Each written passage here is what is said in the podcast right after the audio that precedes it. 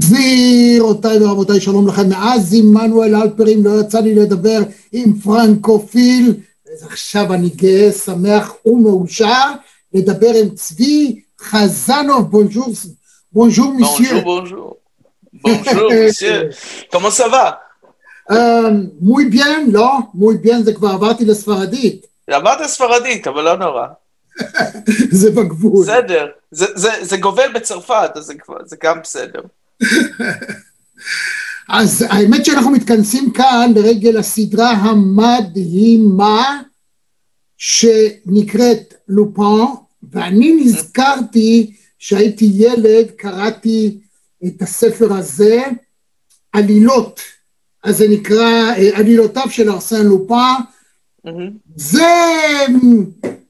מין רובין הוד צרפתי כזה, נכון. הוא, הוא גנב, הוא לאו דווקא מחלק את זה לעניים, אבל הוא שרמנטי, הוא הוגן, הוא דופק את מי שמגיע לו, הוא גם אדם שרירן חזק, והוא יודע לעשות את זה, והוא עושה, יודע להתנהג יפה לנשים, הוא מאוד שרמנטי, מהצד השני הוא גנב, זה צריך להגיד, הוא מחולל פשעים, הוא אדם יוצא דופן, והנה פתאום, אני רואה בנטפליקס, ממליצים לי על זה, אני אומר, וואו, איך הם יודעים שאני אהבתי את זה כשהייתי ילד? ואתה מתחיל להסתכל על זה, ואתה בתדהמה מוחלטת, אי אפשר שלא לראות את זה ברצף, בבינג', אבל צריך להגיד את האמת, זה היה בינג'ון. כן, חמישה פרקים הפסיקו. כן. עוד, ואנחנו מתחילים.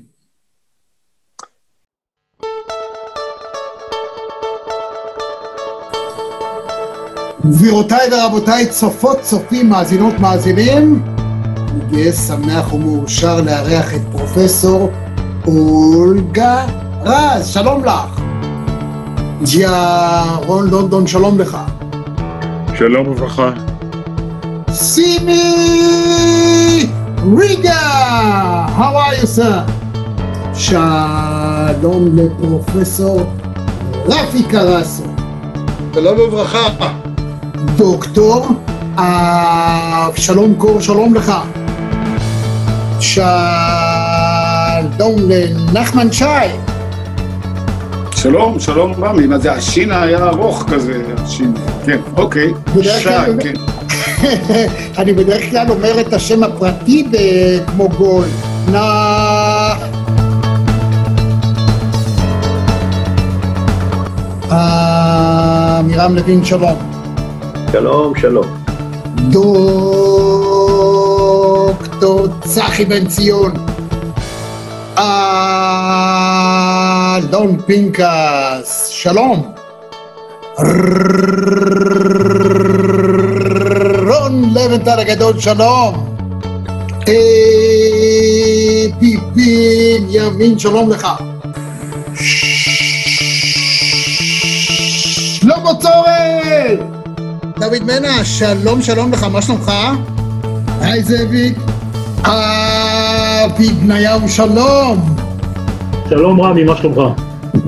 ערב טוב ליונה יהב.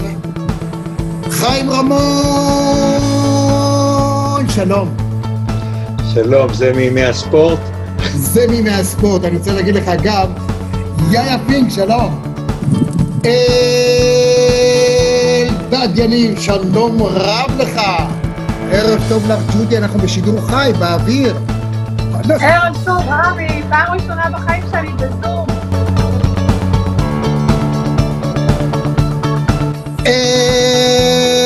ביו בן אורן, שלום לך. רוני רימון, שלום.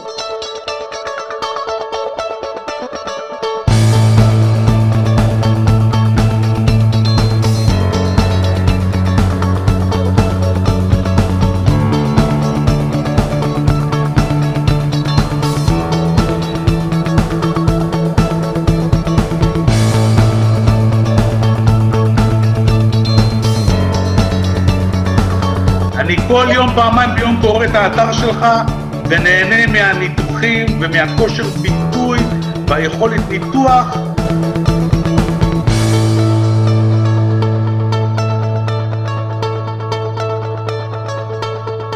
יעקב הלפרין, שלום לך. שלום, צהריים טובים. איך המשקפיים שלי? מה זה קוליות? חבל על הזמן.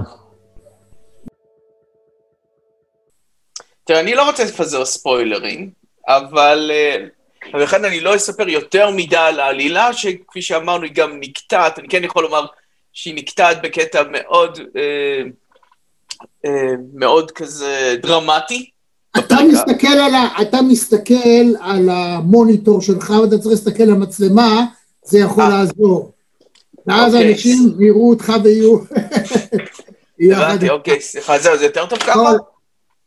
מצוין ככה, יופי. אז אני אומר, שים לב, קודם כל, לסדרה קוראים לופן דן לומברו דרסן. זה השם המלא, או בעברית, לופן בצילו של ארסן. זה לא סדרה על ארסן לופן. הם לא, הם לא עשו את הטעות הזאת של לקחת את עומר סי, שהוא השחקן הראשי בסדרה, אנחנו מכירים אותו ממחוברים לחיים. זה מעניין, הוא היה שם שחקן קומי, פה הוא יותר דרמטי, הייתי אומר. עם, הוא לא, הוא לא קומי כאן כל כך. הוא עושה עבודה נהדרת, אבל הוא לא ארסן לופן, וזה טוב. אני חושב שזה טוב, כי יש... עם כל הפוליטיקלי קורקט וכל הניסיונות של השנים האחרונות להדביק כל מיני דברים שלא קשורים אחד לשני, להפוך את עומר סי לארסן לופן זה לא היה נכון, וזה לא קורה. הוא משחק מישהו בשם ארסן, זה נשמע כמו ארסן, הוא גדל על הספרים של ארסן לופן, אני חושב שזה אפשר לומר בלי לחלק יותר מדי ספוילרים, הוא מושפע מאוד, הוא דומה לו, אבל הוא לא ארסן לופן. הוא לא, קודם כל נגיד למי שלא יודע שהוא שחור. הוא שחור, אז, כן.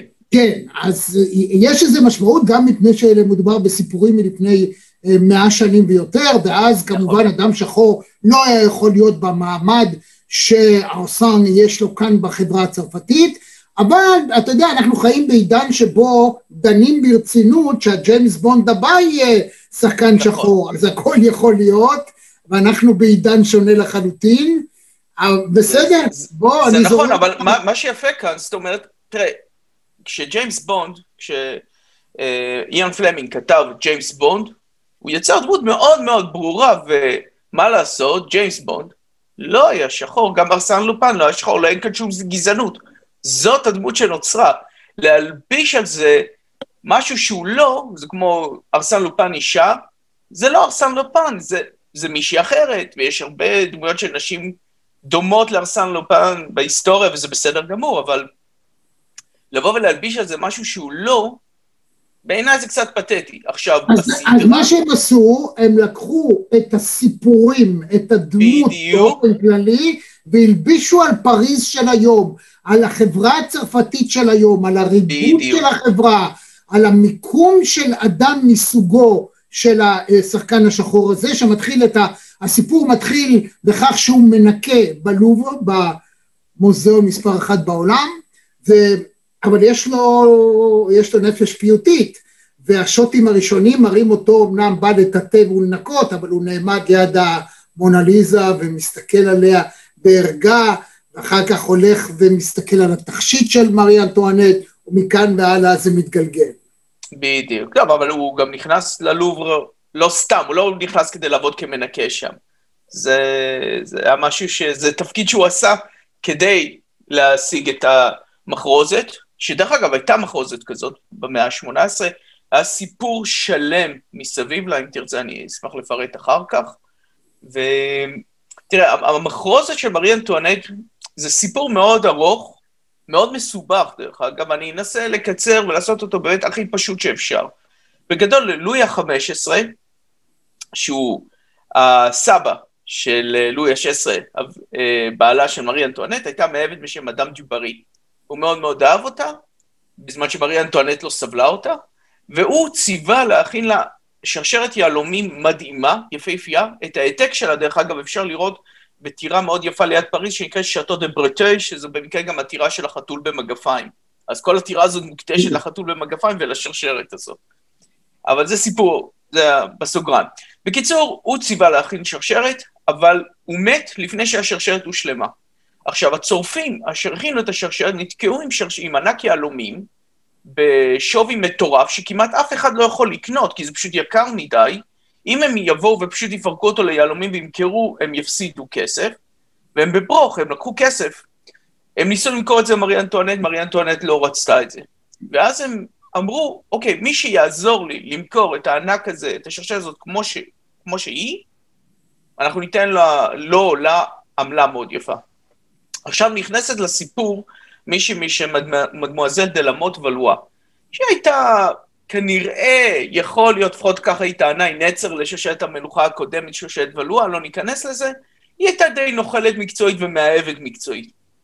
באותה תקופה הייתה המאהבת של הקרדינל דה רואן, אה, איש אצולה, מאוד מאוד חזק, אשר שירת בתור, בין השאר היה שגריר באוסטריה, וככה הוא הצליח לי, אה, בתור שגריר באוסטריה, הוא דווקא הצליח אה, להסתכסך גם עם מריה תרזה, האימא של מריה אנטואנט, וגם עם מריה אנטואנט עצמה, באופן מאוד uh, מפתיע. כי מדיפלומט היינו מצפים משהו אחר. עכשיו, אותו מיסיו דה רואן מאוד מאוד רצה לחזור ולהתקרב למריה אנטואנט, כי כבר מאז היא הספיקה להפוך למלכת צרפת. ואותה מדמואזל הבינה את הרע, הבינה שזה הרצון שלו, והצליחה באמצעות זיופי מכתבים וכל מיני דברים כאלה, לשכנע אותו שמרי אנטואנט תסכים להחזיר אותו, להפוך אותו לחברה טובה שלו, אם הוא יעזור לה לקנות את אותה, אותו ענק יהלומים. כי היא לא רוצה לקנות אותו בעצמה, כדי שלא יגידו שהיא בזבזנית וכולי, שהוא יקנה ואחרי זה כבר תעביר לו את הכסף. אה, השיא היה שהיא ממש סוחרת נערת ליווי, שהייתה קצת דומה למרי אנטואנט, ומארגנת ביניהם פגישה בגני ורסאי, ששם היא מתחפשת למרי אנטואנט וגורמת לו להבין שאם הוא רק יעזור לה לקנות את הענק הזה, הכל יהיה בסדר. והוא באמת קונה את הענק ב-22 מיליון לירות, זה סכום אדיר גם אז וגם היום. היום אם אני לא טועה זה אמור היה להיות 750 מיליון יורו, משהו כזה. פחות או יותר, הוא מעביר לאותה למות ולואה את הענק הזה במטרה שהיא תיתן את זה למרי אנטואנט, היא בעצמה בעצם באה, מפרקת אותו ומוכרת את היהלומים לכל מיני אנשים, ואחרי כמה זמן הוא בא למרי אנטואנט ואומר לה, אוקיי, אני צריך את הכסף, ו... ואז הכל מתפוצץ. היא אומרת לו, על מה אתה מדבר? אני לא, לא ביקשתי ממך לקנות שום ענק. הוא, הוא עצמו מושלך לכלא, למות ולואני מושלכת לכלא. מתחילה שערורייה נוראית שבסופו של דבר התדמית של המלכה, שגם ככה לא הייתה מי יודע מה, מושחרת לחלוטין. אומרים שבאמת, זו השערורייה שחיסלה את התדמית שלה לחלוטין, ולכן כמה שנים אחרי זה, כשעלתה לגיליוטינה, בעצם לא היה כמעט אף אחד בצרפת שהיה לו אכפת, או ש, שכאב לו על זה שהמלכה מסיימת ככה את החיים שלה. אז כפי שאמרנו, השור, השרשרת הזאת נעלמה, היא לא, היא לא קיימת, היא נמכרה ולכל מיני, החלקים שלה נמכרו לכל מיני אנשים, מה שנשאר זה העתק. עכשיו, אותו מיסיו לבלון, הבן אדם שכתב על ארסן לופן, את הסדרה המקורית, לקח את הסיפור הזה ואמר, כן, לא, השרשרת היא כן קיימת, היא כן הוחבאה באיזשהו מקום, והנכדה של קליוסטרו המקורי, שבאמת היה מעורב בסיפור הזה, היא זו שמחזיקה ביד והם מנסים ביחד להשיג את זה וכולי. אני לא אכנס כאן לפרטים, כי רוב האנשים לא קראו את זה. וזה הגיע בעצם לסדרה. וזה סתם, זה מאוד מעניין, זאת אומרת, לדעת, כשאתה רואה סדרה ומדברים על שרשרת ומדברים על כל מיני דמויות, מעניין לדעת, לדעתי, מה עומד מאחוריהם. אז אם אנחנו מדברים על הסדרה הזאת, קודם כל אני רוצה להגיד דבר מאוד חשוב, שאני מאושר, יש הרבה מאוד דברים חיוביים לקורונה, אחד מהם שאנחנו מתמכרים לנטפליקס, ונטפליקס זה שמביא לנו, לצופים הישראלים, סרטים וסדרות צרפתיות במיטבן, נכון. עם תרגום, מי שרוצה dubbing לאנגלית, זאת אומרת אה, שמדברים אנגלית, גם זה אפשרי, וזה נעשה, אני, אני תמיד מעדיף להישאר מהשפה הצרפתית למרות שאני לא דובר צרפתית, אבל זה כיף, אני אוהב את הצלצול של השפה ואת הכיף שלה, ואנחנו רואים את ההבדל בין הסדרות האמריקאיות לסדרות הצרפתיות, שמשקפות במידה רבה מאוד תרבות ממש שונה. זאת אומרת, מעבר לאוקיינוס ואפילו מעבר לתעלת למאנש, זאת אומרת, יש הבדל מהותי בין הצרפתים לאנגלים, לבריטים, לאמריקאים, בעיקר בכל מה שנוגע למאבקים התמידיים בתוך החברה. דהיינו, הבורגנות נגד פשוטי העם, המוסלמים המהגרים, המוסלמים ברובם הערבים מצפון אפריקה, אגב נדמה לי שהוא עצמו גם כזה, לא? כן, עומר הוא מסנגל. מסנגל, סנגל זה לא, אומנם מוסלמי אבל הוא לא ערבי, אבל יש להם שם הרבה מאוד, כן. כן, הוא אפריקאי, כמו שלהולנדים יש את מחוף השינה וכל מיני כאלה. אינדונזיה, כן. כן, כן.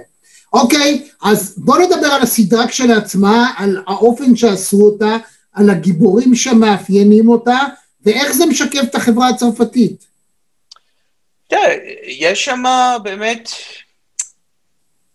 בסופו של דבר הם לקחו את, את העניין של ארסן, שבאמת, כמו שאמרת בהתחלה, גונב ממי שמגיע לו, אוקיי?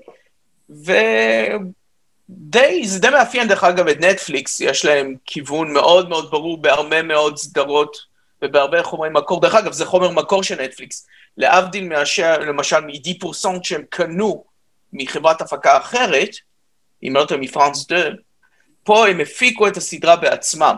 וכשהם מפיקים את הסדרה בעצמם, יש להם איזשהו כיוון, והכיוון הוא כמובן, מצד אחד יש את, את אסן, שהוא באמת מגיע משולי החברה, אבא שלו היה משרת, אה, הוא עצמו גדל במשפחות אומנות, ורק בזכות מזה שמישהו שילם לו, הוא הגיע לאיזושהי פנימייה שנתנה לו את החינוך הראוי וכדומה, ולכן זה מאוד הגיוני שהוא בא ו... ובעצם הוא השחור שגונב מהלבנים, אבל שוב, ובלי לשים... גונב מהלבנים כדי לנקום בהם על מה בדיוק. שעשו לאבא שלו שהיה נהג של המשפחה. בדיוק, אבל, אבל שים לב שישנו עוד בן אדם שחור, הוא שכיר החרב נאמר של הבן אדם הרע הגדול. זאת אומרת, הם לא הלכו, הם, הם בכל זאת ניסו, וזה מאפיין את הצרפתים. אצל אמריקה, באמריקה יש תמיד, או ש... כאילו, או אחד שהוא טוב לגמרי ואחד שהוא רע לגמרי, וזהו, אה, באמת, ושמה, לא, זאת אומרת, גם השחורים יכולים להיות לא טובים, ויש שם מישהו שהוא פחות טוב. שוב, אתה יודע, זה נורא בעייתי שאנחנו מדברים כרגע על סדרה שלא הסתיימה, אנחנו באמצע. ויכול להיות שדברים ישתנו, אני לא יודע. מה זה באמצע? אז יש רק עשרה פרקים וזהו? לא, קודם כל תהיה עונה שנייה, אבל גם, גם אנחנו, מה שאנחנו ראינו, זה נקטע באמצע. זה לא, נכון. יש קליפהנגר, מה שנקרא. ו... ולכן אנחנו לא יודעים מה יקרה אחר כך, אולי דברים ישתנו, אולי מי שהוא היום טוב יהפוך לרע, מי שהוא רע יהפוך ל... אנחנו לא יודעים את זה, ז, זאת הבעיה, זה, זו הבעיה שקשה לדבר על משהו שהוא, שאנחנו באמצע. הואיל שווה... הואיל ואתה פרנקופיל, מה שנקרא, כן. ואני אסביר מה זה, אז אני אגיד, אדם שהוא אוהב באופן מובהק את התרבות הצרפתית, בדרך כלל הפרנקופילים הם אנשים שיעשו כמיטב יכולתה על מנת לקדם אותה, להגיד עליה רק דברים טובים, גם על השפה הצרפתית, התרבות הצרפתית, ההתנהלות הצרפתית, ובמקביל פרנקופיל מצוי, אני לא מכיר אותך באופן אישי, ישמיץ עד כמה שאפשר את התרבות האמריקאית, את, את כל העולם, את כל שאר העולם, חוץ מאשר, אתה גם כזה? אה, אני לא אשמיץ כל דבר. תראה, האמריקאים עשו דברים נהדרים, למשל פורסט גאמפ, לדוגמה, זה סרט נפלא, גאוני. אבל אתה יודע, אם מותר לי בכל זאת... הוא לא אמריקאי אבל. אבל אני חושב שבמידה רבה מאוד הוא לא משקף את התרבות האמריקאית. אני חושב שכן, דווקא הרי תשמע, הוא הכל מתרחש בארצות הברית. נכון. יש את כל השפה, את המוזיקה, את הכל, זה הכי אמריקאי שיש, אוקיי. אמנם זה אמריקה אוקיי. של פעם, זה סרט היסטורי, הוא מסתיים בשנות נכון. ה-80, יותר, אבל הוא, מאוד מאוד אמריקאי. אוקיי. אם, כבר ללכלך על אמריקאים, אז בהחלט, אה, אי אפשר שלא להשוות בין לופן לאמלי בפריז, שזה באמת, גם סדרה של נטפליקס. הייתי בטוח שאיכשהו נגיע לזה, אני אגיד מה זה, גם זאת סדרה שראיתי בנטפליקס, עוררה מהומות גדולות בארצות הברית ובצרפת, סדרה שמספרת את סיפורה של אמריקאית, שאיכשהו התגלגלה לעבוד בסוכנות פרסום צרפתית, והסדרה רצה על ההתנהלות, איך זה להיות אמריקאי בפריז, זוכרים את הסרט של פעם אמריקאי בפריז, ואתה פתאום משווה בין החברה האמריקאית לחברה הצרפתית, אם זה באמת ככה, אני אעדיף לגור בפריז ולא בניו יורק. אני חייב להגיד, אבל הפר... הפריזאים או הצרפתים מאוד כעסו, למה הם כעסו? הם כעסו כי הסדרה הזאת, היא היא עוסקת, כל קומדיה עוסקת בקלישאות, אתה יודע. אתה. ברגע שאתה מכניס יותר מדי אה, מורכבות לקומדיה, אז אתה, אז אתה מאבד את האפקט הקומי. אבל כאן הם לקחו את הקלישאות על הצרפתים, הלא נחמדים ו- וכולי, לאיזשהו... איזושהי הקצנה, הם הפכו לפלקטים.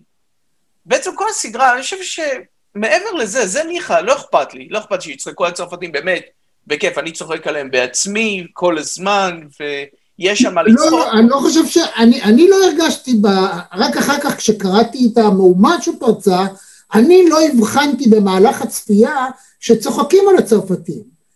הם מתייחסים? אחרת. זאת אומרת, אצלהם בגידות או סקס וכדומה, זה לא כזה דבר נורא, כמו שהאמריקאים הלכו עם המיטו עד הסוף באופן מוקצן.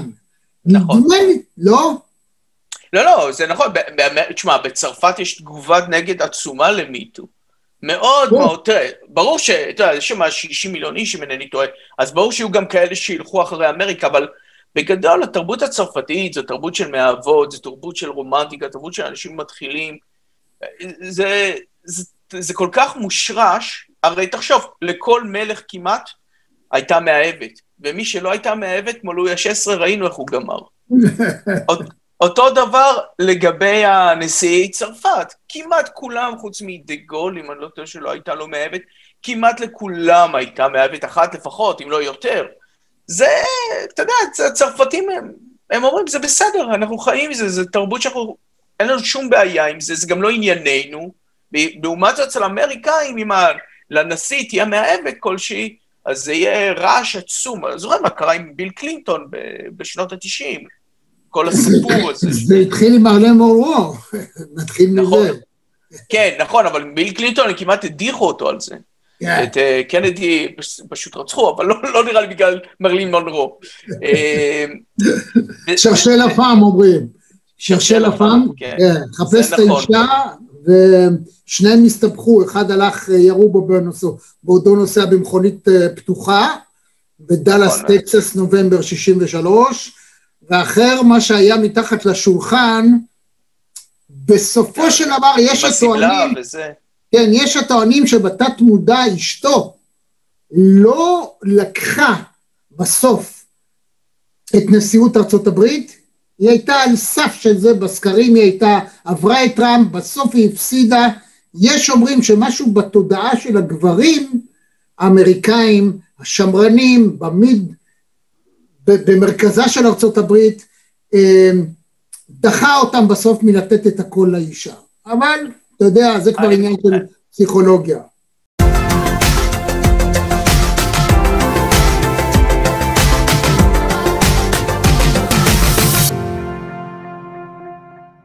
אני לא יודע, זה, זה, באמת- זה מחוץ לתחום ההתמחות שלי.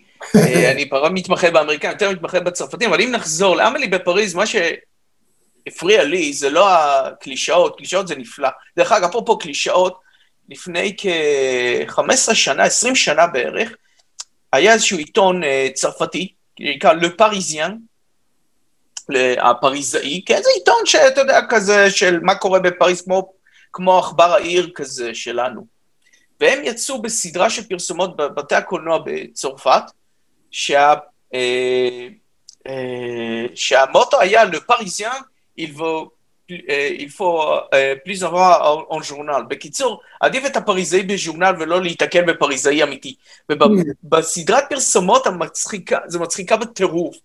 הם לקחו את כל הסטיגמות על הצרפתים, בעיקר על הפריזאים, על כמה שהם לא נחמדים, כמה שהם חארות וכולי, וטרחו את זה עד הסוף. דוגמה, אתה רואה שם שני יפנים, שני תיירים יפנים הולכים ברחוב, נתקלים באיזה פריזאי, ושואלים אותו בצרפתית רצוצה מאוד במבטא יפני כבד, איפה מגדל אייפל? ואז הצרפתי אומר להם, אוקיי, תלכו ימינה, ואז המצלמה הולכת שמאלה ורואה שבעצם מגדל אייפל שם. זה, זה ממש, זה, זה היה כאילו הפרסומת האיקונית שלהם. ואז אומרים, כאילו, פריזאים, עדיף אותם בעיתון, את, את הפריזאי כעיתון ולא כבן אדם. טוב, זה תמיד שוב- הרי, תמיד הרי טענו כנגד הצרפתים שהם גם אם הם יודעים טיפה אנגלית, הם אף פעם תמיד יענו בגסות רוח או לא יענו בכלל. זה היה פעם, אני לא יודע אם זה עדיין נכון. זה לא, זה כבר מזמן לא ככה. אני אגיד לך יותר מזה, שוב, מניסיון שלי, אני מדבר צרפתית, אני למדתי צרפתית באוניברסיטה, כי אני אוהב את צרפת מגיל תשע, עשר פחות או יותר. אז uh, למדתי, להגיד לך שהצרפתית שלי מושלמת, היא רחוקה מלהיות מושלמת. אז, אבל אני כן גיליתי שברגע שאתה בא, אתה מגמגם להם משהו בצרפתית, הם מהר מאוד עוברים לאנגלית. מה זה אנגלית? אנגלית שייקספירית. אתה לא מאמין איזו רמה של אנגלית אתה תמצא בצרפת. הם רק רוצים שתכבד אותם. הם לא סנובים, הם לא כלום. הם, תכבד את התרבות שלנו, תגיד שלום. כן, הרבה פעמים אני רואה ישראלים באים, טוב, תביא לי את זה, תביא לי את זה. לא, זה לא עובד ככה. אתה, אתה בא ככה, אתה תקבל את ה, באמת את התגובה הכי מגעילה שיש. אם תבוא, תחייך, תגיד בונז'ור, ואז תבקש מה שתבקש, באנגלית, בעברית, באיזו שפה שאתה רוצה, אתה תגלה פתאום את הצד המאוד מאוד יפה של הצרפתים. עכשיו, הבעיה... זה נורא חשוב מה שאתה אומר עכשיו, הואיל ואני בתואר השני שלי למדתי באוניברסיטה על מה שנקרא שונות תרבותית, mm-hmm. בעיקר בתחום העסקי.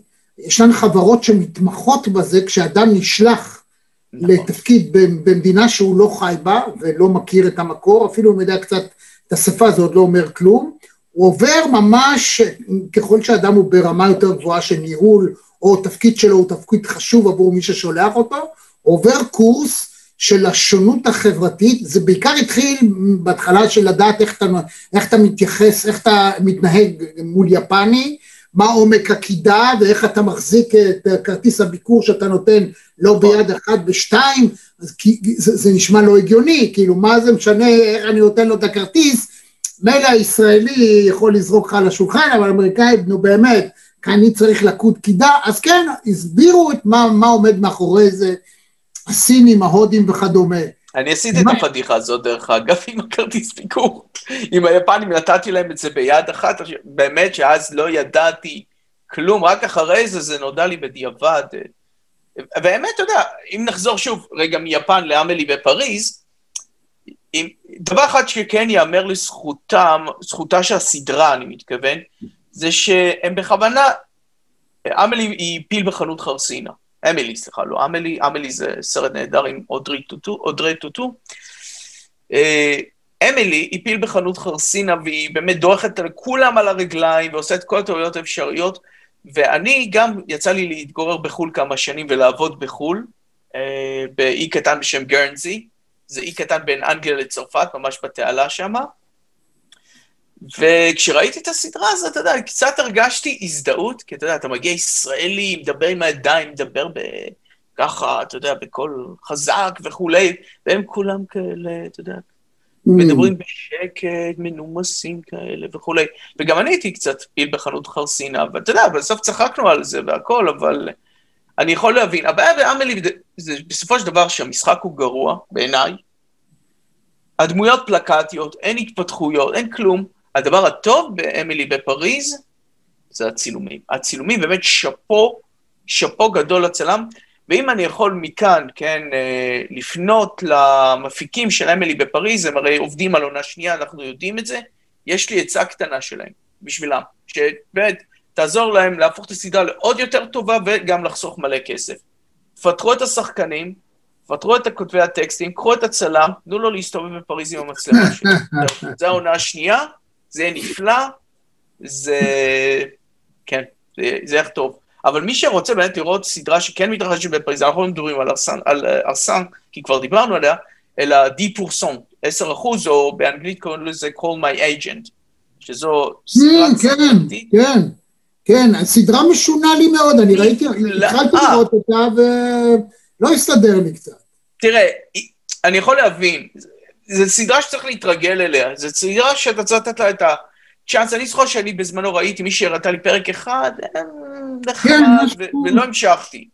אבל אחרי זה, אתה יודע, דווקא באה באמת כל הקורונה הזאת, אתה יושב, אין לך מה לעשות, אתה אומר, אוקיי, בוא נראה את זה. בוא ניתן לזה צ'אנס. אז בוא, תספר קצת על הסדרה הזאת, תמליץ עליה. הסדרה הזאת היא סדרה מרתקת, היא סדרה, כמו שאמרתי, היא לא סדרה של נטפליקס, היא לא הופקה על ידי נטפליקס, היא נקנתה על ידי נטפליקס, והיא מספרת על סוכנות שעובדת עם שחקנים, שחקני קולנוע, צרפתיים, ובעצם היא מספרת על כל האינטריגות של הסוכנים בינם לבין עצמם, בין, והמערכת היחסים המאוד מורכבת שיש להם עם השחקנים.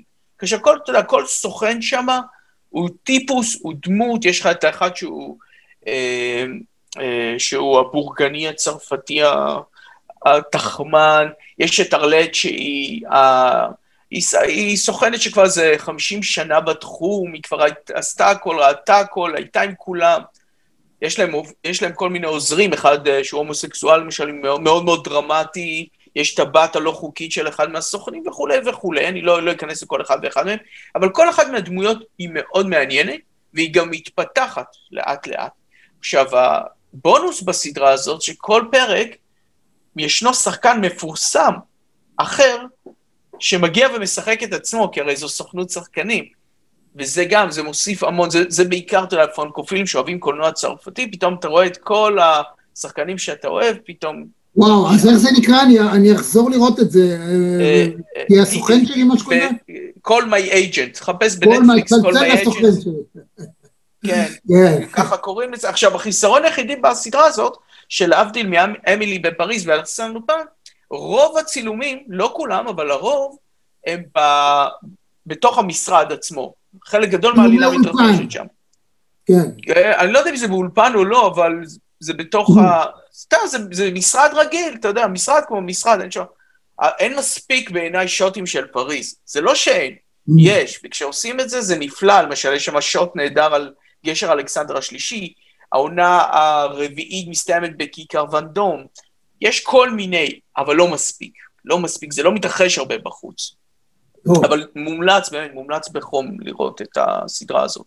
אז בוא אני אגיד לך, אני אספר לך שמות שאני, כשמדברים על צרפת, אז מישהו חובב קולנוע, אה, קולנוע של פעם, אה, השמות שמדברים אליי מפעם, זה אלן דלון, וז'אן פול בלמונדו, וז'אן רנו עם ליאון, וכמובן אה, כן. לואי דה פינז, גד אלמליח, שלנו, משלנו. משלנו, כן. כן. אה, וכמובן השמן, ז'ראר דפרדייה, ששיחק כל כך הרבה תפקידים שונים ומשונים. נכון. אה, דרך אגב, אתה יודע שהוא שיחק עם פאני ארדן, שהיא גם ידידה שלו, והם שיחקו בהרבה מאוד סרטים, הם שיחקו סרט Hello Goodbye, קוראים לזה באנגלית, על זוג יהודים צרפתים שעולים לארץ. אתה מכיר את הסרט הזה? Mm. לא, לא זה קומדיה, אתה יודע, עולים לארץ כי האישה פתאום היא גיורת והיא מתאהבת, ונוסעים לחופשה בישראל, היא מתאהבת, והיא משכנעת את בעלה היהודי הרופא, שנמאס לה מפריז, בוא נעלה לארץ, ואיזה... ואז הם מגיעים לארץ, וכאילו, כשבטיול, בחופשה, הכל נראה נפלא, והם כבר מצאו איזה מקום, והכל נראה נפלא, ואז הם מגיעים ומגלים שהדירה שמכרו להם בכלל לא קיימת, ושהעבודה שהבטיחו לא, סתם הבטיחו לו, והוא לא יקבל את זה. ושהיהודים בעצם נוכלים, וכולם בארץ. לא, לא, זה, זה לא סרט, זה, זה ממש לא סרט אנטישמי, ההפך, ז'רארד דפרדיה ופאני ארדן הם, הם, הם אה, פילושמים, הם אנשים טובים. אה, זה מראה, תשמע, זה מראה את, הדבר, את העולם האמיתי. כל עולה, כל עולה שיעלה מצרפת, אני ישראלי דרך אגב לגמרי, אז אני לא, לא עליתי מצרפת, אבל אני מכיר אנשים שעלו מצרפת. מה לעשות, זה, זה שוק תרבותי. וזה השוק הזה הם מעבירים מאוד יפה בסרט שלהם. כן, אין ספק. דפרדיה נדמה לי שיחק את ראש העיר במרסיי, זאת אומרת, נכון, גם סדרה, נכון. סדרה מאוד מאוד קשוחה ואלימה, נכון. שמתארת את דרום צרפת בעיקר אה, כעיר מושחתת, עיר של פשע, ואגב זה מעניין, נטפליקס, כשהוא עובר בעצם מהמאפיה האמריקאית לאירופה, אתה פתאום רואה בסקנדינביה, גם בדנמרק, בנורבגיה, איפה לא, איך פועלת המאפיה המקומית, איך זה, איך זה מתרחש בבלגיה, יש עכשיו סדרה כזאת, בלגית, אה, באמסטרדם, שלא לדבר על המאפיה האיטלקית, ופתאום אתה אומר, רגע אחד, אם זה ככה וזה איכשהו משקף משהו תרבותי, אז uh, אצלנו לא כל כך נורא. אתה יודע, אצלנו אתה עדיין יכול להסתובב כמעט בכל מקום, בכל שעה, יום בלילה, בטח, ושם... אין אצלנו פשיעה. אין פשיעה, כאילו, ברור שיש פשיעה. יש גם שחיתות, השחיתות שמדברים אצלנו היא באמת, כאילו, אתה תבחר בהוא להיות ראש עיר, מקסימום מסדר ג'וב לאשתו של ההוא, לא איזה משהו... אבל אתה יכול ללכת לפחות ברחוב ולא לפחד, ש... הדברים שאתה תפחד אולי זה, כיום זה קורונה כמובן, אבל פעם, לפני הקורונה, מקסימום אתה מפחד מ... אתה יודע, פשע לאומני, זאת אומרת שמישהו ידקור אותך או משהו כזה. אז עד כמה זה משקף, עד כמה זה משקף את מה שקורה בצרפת? נגיד הסדרה הזאת של מרסיי? קודם כל אני אומר לך, אז שאין לי להתוודות, ראיתי פרק אחד של מרסיי וזה שיאמם אותי, ולא המשכתי עדיין. אני צריך לחזור לזה. לא, אז אני ממליץ לך כן לראות, לאו דווקא יש אלימות, אבל המארג של היחסים והאופן שהדברים מתנהלים הוא, הוא מאוד חשוב, בעיקר אם מעניין אותך הסוציולוגיה של הצרפתים. כן. האופן שבו דברים... לא, לא, אני, אני אסתכל על זה שוב, אתה יודע, כמו שלמשל Dix pour cent בפעם הראשונה, לא התחברתי, בפעם השנייה זה רץ ועוד... אתה צודק, גם אני המשכתי לראות אחרי שלא מצאתי משהו אחר, נדמה לי מהפרק השלישי ואילך זה מתחיל לשטוף יותר, כי הם עושים לך בעצם ה introduction, ההצגה שמכניסה אותך לעניין, היא מאוד קשוחה כזאת. ופתאום אתה מתחיל להבין, רגע, וואלה, לא פשוט לחיות במרסיי, אפילו לא ללכת ברחוב, לא, זאת האמת. לא. האמת, זה המקום האחרון שהייתי בו בצרפת, לפני שהחלה הקורונה, כמובן, לא תכננתי שזה יהיה המקום האחרון, אבל ממש טסתי ממרסיי למלטה, זהו, זו העיר האחרונה שראיתי בצרפת. אני מקווה שאו-טו-טו תיגמר הקורונה, אני אוכל לחזור. לא כל כך מהר, לא כל כך מהר.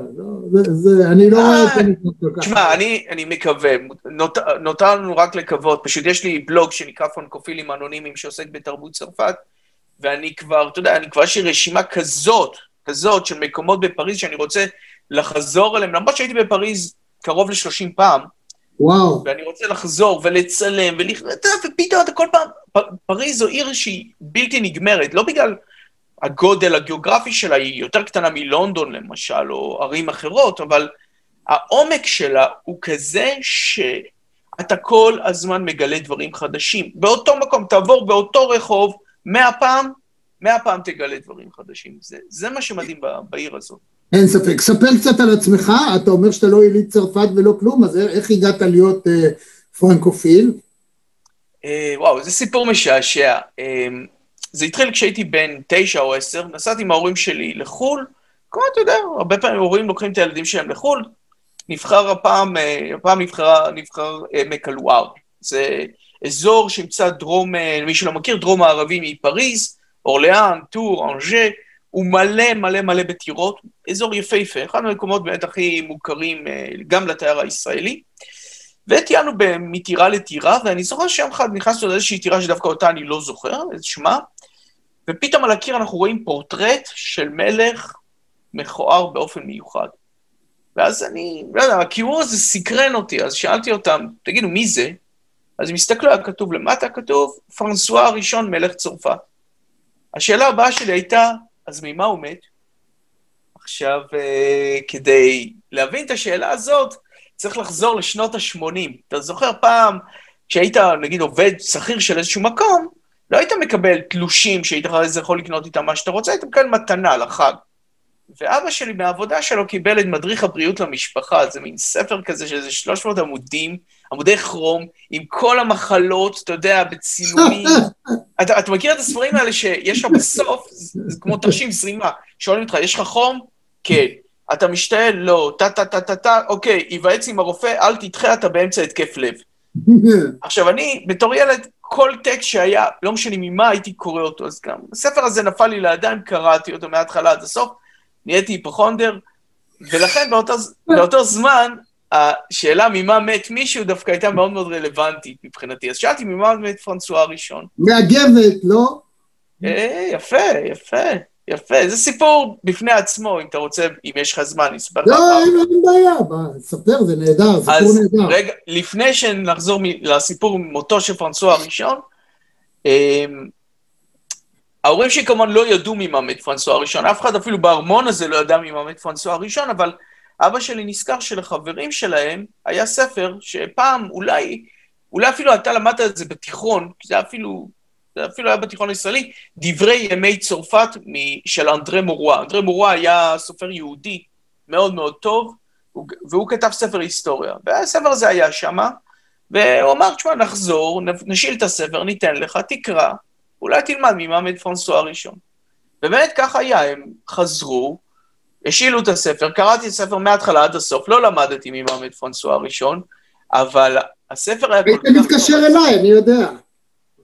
אה, זהו, אז- לא הכרתי אותך.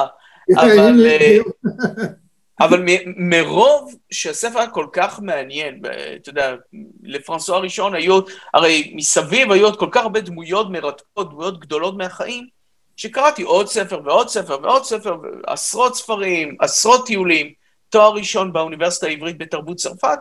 בסוף, אחרי הרבה זמן מצאתי ממה מת פרנסואה הראשון, הסיפור הוא מאוד פשוט. פרנסואה הראשון אה, נלחם נגד קרל החמישי, קיסר האימפריה הרומית הקדושה, וב-1525 הוא נפל בשבי בפביה, ונשלח אחר כבוד למדריד. עכשיו, אתה יודע, אוקיי, המלך נופל בשבי, מתחיל משא ומתן בין האוצרת, שזו אימא של פרנסואה הראשון, לבין קרל החמישי לגבי התנאים לשחרור, כמה כסף ישלמו וכדומה. המשא ומתן הזה לקח זמן, בזמן הזה פרנסואה הראשון לא היה, בוא נאמר ככה, גלעד שליט, כן? הוא לא ישב באיזה מרתף ואכל חומוס, היה לו ארמון, היו הרבה מאוד אנשים ששמרו עליו כדי שלא יברח, היו לו משרתים, והוא חי שם. ובארמון הזה הייתה משרתת ספרדיה, שהייתה מאוד מאוד יפה, והמלך שהיה רודף שמאלות, משועמם כמובן, התחיל איתה, והתחיל רומן. עכשיו, עד כאן הכל היה בסדר, הייתה רק בעיה קטנה.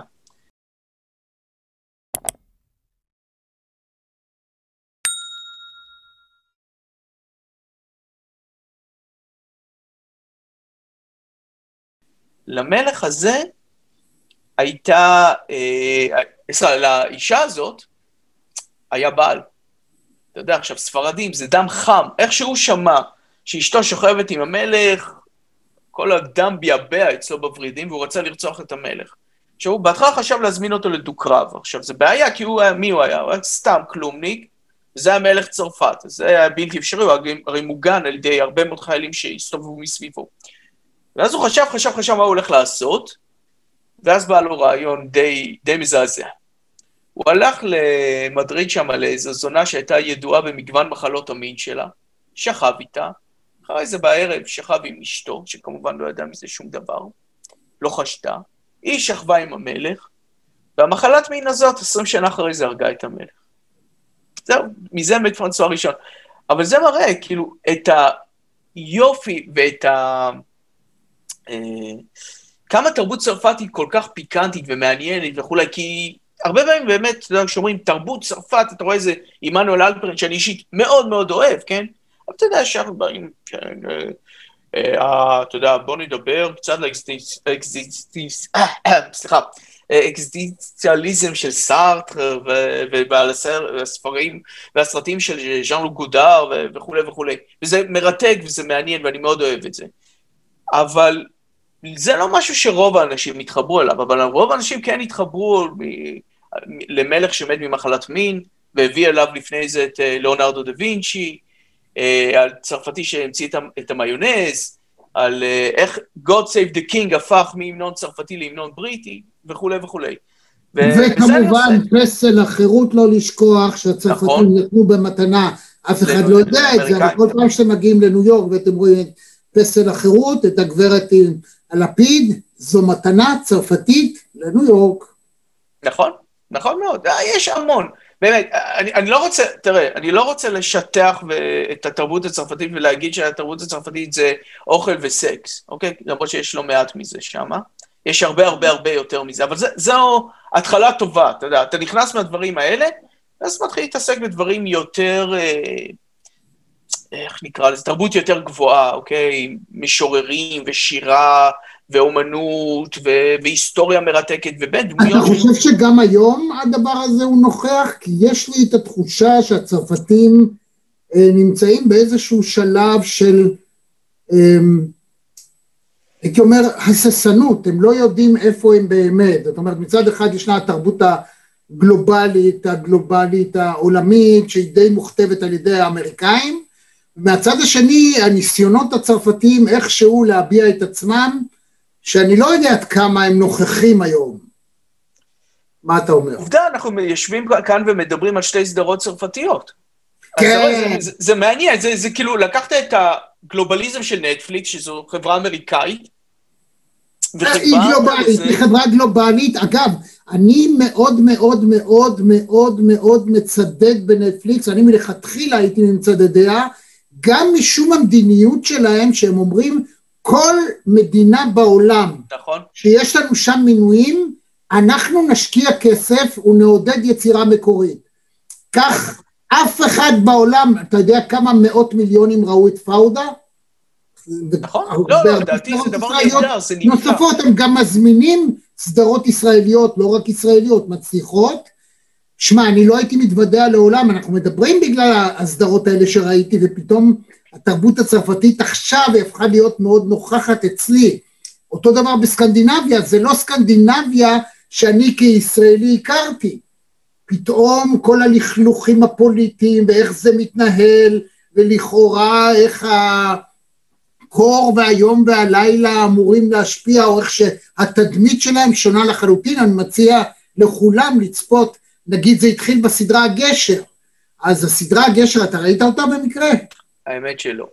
לא יודע מה לעשות איתך, אני לא יודע, צביקה. תשמע, אני חלש בטלוויזיה, אני רק, רק בגלל הקורונה התחברתי לך לנטפליקס, לפני זה גם לא היה לי... תסתכל, תסתכל בהגשר. הגשר זו סדרה, הגשר הוא, הוא מסמל את הגשר שמחבר בין אה, שוודיה לדנמרק, דנמרק או נורבגיה, אני לא זוכר, ש, שתי מדינות אה, סקנדינביות, ושוטרת, אה, קצינה, שוודית וקצין מהצד השני חוקרים פרשיות, כי הרבה פעמים אם, אם קורה פשע באמצע על הגשר, אז שניהם חוברים לצורך העניין. האמריקאים לקחו את זה, עשו מזה סדרה אמריקאית, אי אפשר להשוות בכלל לאיכות שלהם. זאת אומרת, אני היום ממליץ, אם השיחה הזאת יכולה לעודד אנשים להסתכל במה לעשות בנטפליקס, איך לנצל עד הסוף את נטפליקס, אז קחו את ההזדמנות עכשיו, בעיקר שיש סגרים ואנשים יושבים בבית ויש הרבה יותר זמן, וגם היתרון של נטפליקס, שזה בינג', זאת אומרת, אתה לא מחכה יותר, רואה פרק וצריך לחכות שבוע שלם, אלא אתה יכול להתיישב ולראות כמה שבא לך, ואחר כך אם אתה רוצה אתה יכול לראות את זה עוד פעם, וזה מדהים, כי הרבה סדרות באמת נעשות לא רק כאפיזודה בודדת שהסיפור נסגר, אלא יש גם קו מוטו שממשיך, הגיבור יכול להמשיך ויש לו כל מיני דברים שקורים לו. אתה יכול לראות את זה במנותק, אבל עדיף לראות את הכל. ואלה דברים, מה אני אגיד לך, נהדרים. אני מסכים איתך. אתה יודע, אתה הזכרת לי משהו שאמרת, הם לקחו את הגשר ועשו איזה גרסה אמריקאית והרסו את זה לגמרי. הסרט הישראלי, בעיניי, הטוב ביותר שאי פעם נוצר הוא דווקא סרט לא מפורסם כל כך, אולי יצא לך לראות אותו, מר באום, של אסי דיין, זיכרונו לברכה. ואמריקאים... אבל הוא משונה כזה, כאילו מר באום מתנהל... משונה, הוא מדהים, לדעתי, זה כן, סרט שהוא... כן, כן. או שהוא כן. צריך להוציא, לדעתי הוא מועמד לאוסקר בעיניי, הוא מדהים, כי גם מה שהוא מדבר עליו, מצד אחד מאוד מאוד ישראלי, אתה יודע, יש שם דמויות כמו חייל בצבא וכולי, אבל מצד שני, הדברים שהוא מדבר עליו זה החיים והמוות וכולי, זה משהו שהוא בינלאומי, הוא רלוונטי לכל בני אדם. ואני לא יודע אם אתה יודע, אבל האמריקאים לקחו, קנו את הזכויות על מר באום, ועשו איזה סרט עם רובין וויליאמס. לדעתי אולי זה אפילו הסרט האחרון של רובין וויליאמס. אה, באמת? הוא מבוסס על מר באום, אבל כל כך לא טוב, כל כך כאילו, איכשהו יצטרכו לפספס את כל, המני, את כל הדברים הקטנים שהופכים מר באום לסרט גאוני. ובאמת יפה בנטפליקס שהם לא מנסים לעשות ארסן לופן אמריקאי. האמת, אתה יודע, The Saint, אתה זוכר את רוג'ר מור? בטח. רוג'ר מור, לפני שהיה ג'יימס בונד, הוא היה The Saint. נכון, נכון. ו-The Saint מבוסס על ארסן לופן. Mm. לדוגמה, זה מחזיר אותנו, זה סגירת העגל יפה. שם, אוקיי, אוקיי, אוקיי, כן, רוג'ר מור. האמת, אתה יודע, אם נלך עוד יותר אחורה... עם הבלגלה מעל הראש. כן, בדיוק. על האות הפתיחה. הרי ארסן לופן, גם הוא לא הגיע סתם ככה. ארסן לופן זה קונטרה צרפתית לשרלוק הולמס. Mm. הרי אם אתה תשים לב, ב... ממש בכמה וכמה ספרים של ארסן לופן, שרלוק הולמס משתתף, וארסן לופן כמובן נכון, זה אני זוכר. עכשיו, מכיוון שבזמנו היו להם בעיות, כי ארתור קונן דויל היה חי כשהסדרה הזאת יצאה, לא כשהסדרה, כן, כשהספרים החלו לצאת, אז כשהוא ראה ששרלוק הולמס פתאום הופיע לו שם, אז הוא איים לקבוע את לבלאון. אז שמה, אז הם שינו את זה, ובספרים אין לך את שרלוק הולמס, יש לך את הרלוק שולמס. כן, באמת, הרלוק שולמס, ככה קוראים. אבל זה שרלוק הולמס לכל דבר ועניין. אמ, וארסן לופן עצמו, שהוא קונטרה לשרלוק הולמס, ושרלוק הולמס הוא קונטרה לרוקמבול. רוקמבול זה בעצם האבא של כולם. אה, Mm. זה דמות, אה, גם סוג של פושע נחמד שהיה בצד הלא נכון של החוק, עבר לצד הכן נכון של החוק, מציל את העולם. אה, זה, זה התרחש בפריז של אמצע המאה ה-19, ובעצם משם, מאותו רוקמבול יצאו שרלוק הולמס, יצאו, יצא ארסן לופן, יצאו, יצא דה סיינט, כולם יצאו משם בעצם. אז אם אתה באמת רוצה לקרוא את המקור, אתה צריך ללכת אחורה לרוקמבול. צבי חזנוב, מה אתה עושה בחיים? ספר קצת על עצמך. אמ, בחיים שלי אני עובד בחברת Playtech, אם אתה מכיר. אני מנהל אה, תיקי לקוחות, עושה פיתוח עסקי בעולם ה online gaming. וחוץ מזה, אני בעל הבלוג פרנקופילים אנונימיים, שזה בלוג שכבר אנחנו קיים. ניתן למטה, אנחנו, תעשו לייק, תרשמו אגב, תלחצו גם על הפעמון ואז אתם תדעו גם מי המרואיין הבא, אני יכול לספר לכם שהקודם היה דני יתום, ראש המוסד לשעבר, יש לנו הרבה מאוד תחומים מגוונים שאנחנו נמצאים, והבא בתור, תלחצו אז אתם תדעו מי הבא בתור, איש מדהים שמאוד מאוד כדאי לכם להיות שותפים ולצפות לראות, ולספר גם לאחרים. אז כן, אז למטה אנחנו ניתן אה, קישור גם לבלוג שלך, לאתר, לכל מה שאתה תרצה, יוכלו להיות איתך בקשר. וזה נהדר, ספר עוד, מה עוד, מה, יש לך תוכניות, משהו לעתיד, משהו שאתה רוצה אה, לקדם, אין בעיה. האמת, אני... הבלוג כבר קיים שבע שנים, ונוצרה באמת, הבלוג פרנקופילים אנונימיים, הוא נוצרה מסביבו כבר קהילה מאוד מאוד יפה, של אלפי עוקבים וכדומה, ומכיוון שכרגע אני לא יכול לנסוע לצרפת, אף אחד לא יכול, וכולל גם הקהל שלי, אז ראיתי שנוצר רצון גדול מאוד אה, של אה, הרצאות על צרפת, לפחות להרגיש את צרפת איכשהו, מאיפשהו. וממש בימים אלה אני יוצא עם סדרה של הרצאות של, אה, כמו סיורים וירטואליים כאלה בפריז, שבהם אפשר, אתה יודע, סיור נגיד פריז בעקבות ויקטור יוגו, או, או רובע המראה, או הרובע הלטיני, או כל מיני מקומות כאלה, גם סיורים גיאוגרפיים, לא, אני מבקש שתעשה, יש לנו בארץ אחד שעושה את זה בתל אביב, בדרום תל אביב, סיור ביער בולון, כן? ש- איך קוראים לה- איך קוראים לאזור הזה ששם ה- היצרניות? הברזונות? כן, אה, הטרנסווס... אה, כן, הקוקסינלים, אתה מתכוון לעשות סיור שם. זה- לא יודע, אה, אתה מתכוון כמו בוקי נאה כזה? כן, אז זה, זאת אומרת, לא, יש הרבה, לא. אה, זה האמת, תשמע, אני כן, אני כן עובד, דרך אגב, זה מצחיק שאתה מדבר על זה, כי אחד מהתחומים שבאמת מעניינים אותי זה היסטוריה של הזנות בפריז. מהמם. ויש המון המון סיפורים מאוד מעניינים על, אה, למשל, רחובות שהיו להם כל מיני שמות שמרמזים, אפילו לא מרמזים, אלא אומרים בצורה מאוד מאוד ברורה שפה הסתובבו זונות, ואז הצרפתים באיזשהו שלב, הם פשוט שינו את השם שלהם כדי שלא ידעו, אבל מי שמכיר את ההיסטוריה יודע. יש למשל את רוי דוסו, אה, ברובע השני, אם אינני טועה, ליד לאל. אה, דוסו היה סתם מישהו שנהרג על בריקדה, לא מישהו מעניין במיוחד, אבל הרחוב המקורי, קראו לו גראט קיול. גראט קיול בצרפתית זה מגרד בתחת. זה היה ככה, זה רחוב, רחוב המגרד בתחת, והיה רחוב המושכת בנקניקייה. באמת, אני לא צוחק, רחובות אמיתיים לגמרי בפריז, וואלה, מדהים. והם פשוט לאט לאט עם השנים, הם שינו אותם, כי, כי כבר היה לא נעים. ואחד מהדברים שאני יכול אולי לעשות פעם, אה, זה איזשהו מסלול טיול בפריז בעקבות בתי הזונות הגדולים של פריז. אתה יודע, בתי הזונות בפריז היה פעם, במאה ה-19 בעיקר, זה היה מקום לגמרי לגיטימי, לגמרי לגיטימי, שבו ניתן היה... לב... ראשי האומה היו הולכים ומבקרים שם. למשל, מי שלעתיד יהפוך למלך אדוארד השביעי, בילה את כל, הח... את כל התקופה שוויקטוריה, אימא שלו, שלטה באנגליה, וכידוע היא שלטה המון המון שנים, את כל התקופה הזאת... זה צריך להגיד שהאימא שלו זה התקופה הוויקטוריאנית, הוויקטוריאנית, היא הייתה האישה הכי שמרנית בעולם, הכי שמרנית, ולכן, ולכן בשביל להתפרק הוא חייב לחצות הוא, הוא ברח לפריז, וללכת ובילה שם בכמה מבתי הזונות הכי יפים בעיר, ומה שהוא למד שם, הוא אחרי זה יישם, כי בזכות כל ה... זה שהוא התחכך, תרתי משמע, עם כל מיני אנשים ב...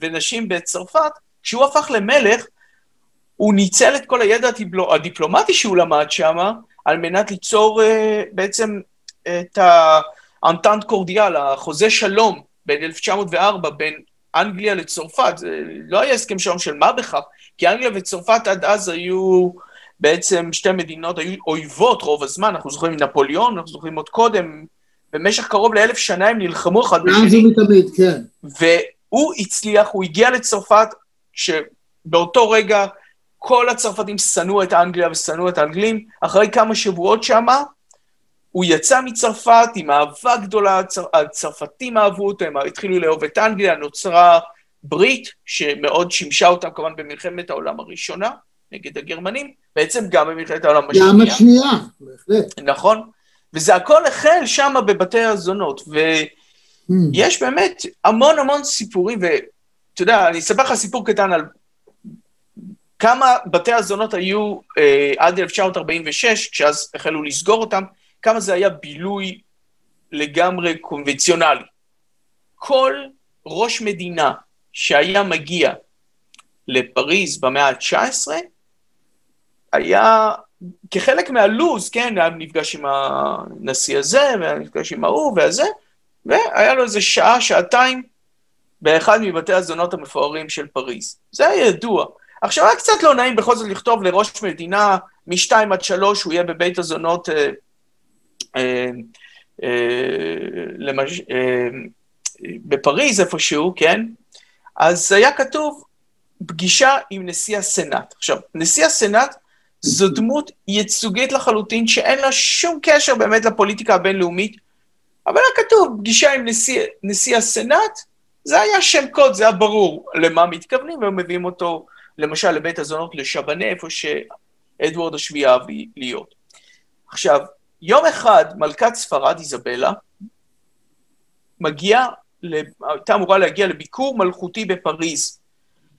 וכנראה שמי שהכין את הלו"ז, הפקיד שהיה צריך לרשום את הלו"ז, עשה קצת קופי-פייסט, וקצת התעצל, ופתאום ביום, באותו יום פתאום הם מגלים שיש לה בשעה ארבע פגישה עם נשיא הסנאט.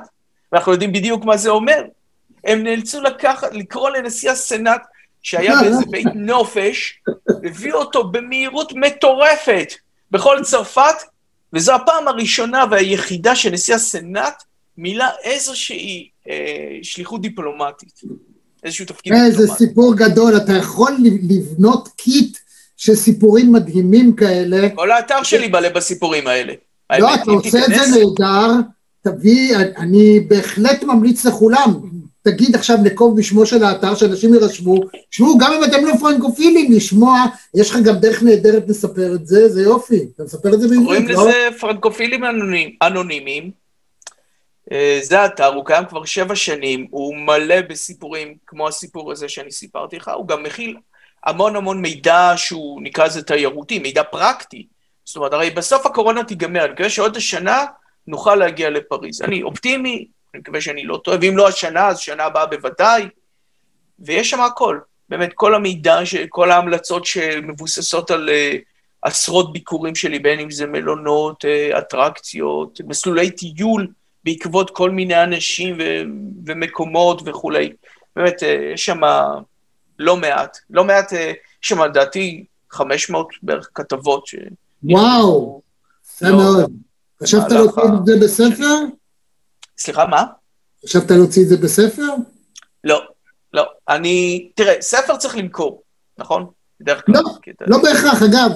אנחנו חיים בעידן, בתקופה, אני, הרבה מאוד אה, חברים שלי, אני לפעמים אה, מאיר את עיניהם בעניין הזה והם הולכים ועושים צעד, זאת אומרת, היום זה לא איזה הוצאה כספית אדירה מפני שאתה יכול בעידן הדיגיטלי להדפיס גם 50 ספרים או 100 ספרים, ההוצאה הכספית שכרוכה בזה היא ממש לא גבוהה, ואתה יכול, אתה יודע, לתת, לחלק, או למי שנרשם אצלך, או כחלק, כשאתה עושה הרצאה ויכול לגבות כמה לירות, זה בא עם ספר, יש כל מיני שיטות לעשות, וזו הוצאה כספית בסוף של לא יותר מ-10-15 שקלים לספר אחד, כרוך, כולל הכל, וזה יכול להיות נחמד מאוד. הרבה אנשים עושים את זה, בעיקר אם כבר החומר שלך כתוב. אתה יודע, אתה משכתב אותו קצת, נתן לך רעיון, אבל... אולי, אולי באתי, כי אני, אני אוהב את זה שהאתר שלי הוא פתוח לכולם. הוא חינם. לא, זה ברור. אתה יכול להיכנס, לקרוא, ליהנות, בקצב שלך. אתה יכול לקחת, הרי היום אתה קונה חבילת גלישה, אתה הולך עם הפלאפון שלך, ואתה יכול לקרוא תוך כדי זה שאתה נמצא במקום מסוים בפריז. מה קרה שם, מה... בעברית כמובן. נהדר.